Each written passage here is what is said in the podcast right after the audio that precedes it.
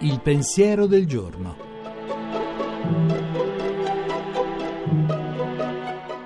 In studio Giuseppe Savagnone, editorialista e pubblicista.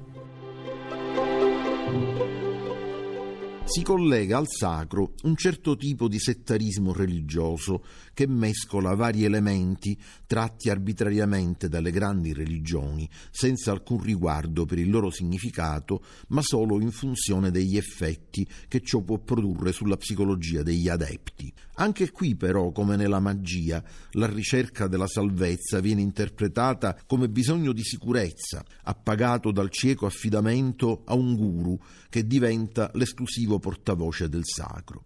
Solo che, mentre il cliente del mago si rivolge a lui privatamente, le sette puntano sull'esaltazione collettiva che viene dall'appartenenza a un gruppo chiuso e autoreferenziale.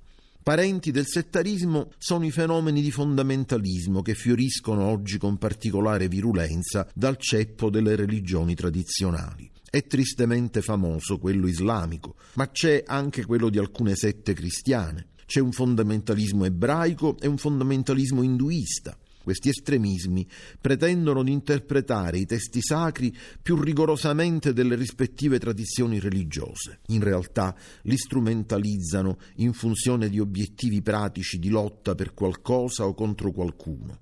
Anche in questo caso il mistero della realtà e l'ansia di salvezza del cuore umano non vengono rispettati, ma sono rimpiccioliti e distorti.